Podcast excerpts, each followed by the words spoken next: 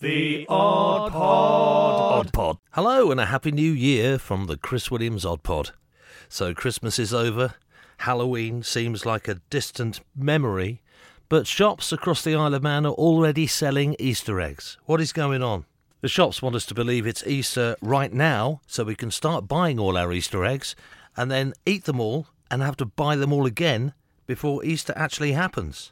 Easter cards and Easter eggs will be in our shops until April, but of course, Hop-tu-Naa, hmm, that means that shops will be a bit cramped in March, I would have thought. The Odd Pod.